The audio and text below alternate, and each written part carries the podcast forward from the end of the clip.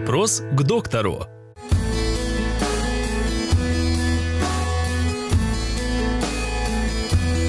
Можно ли самостоятельно диагностировать остеохондроз у себя? Можно диагностировать. э, Это первый симптом – это боль.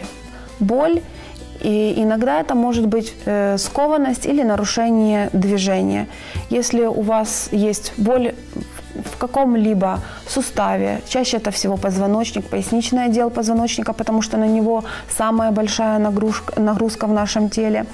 Э, Если вы чувствуете сковость, скованность, вам трудно э, согнуться либо разогнуться, это является симптомами остеохондроза. И тогда вам надо обратиться к доктору для того, чтобы он рассказал, как вы можете профилактировать и как вы можете не дать дальше развиваться э, этому заболеванию.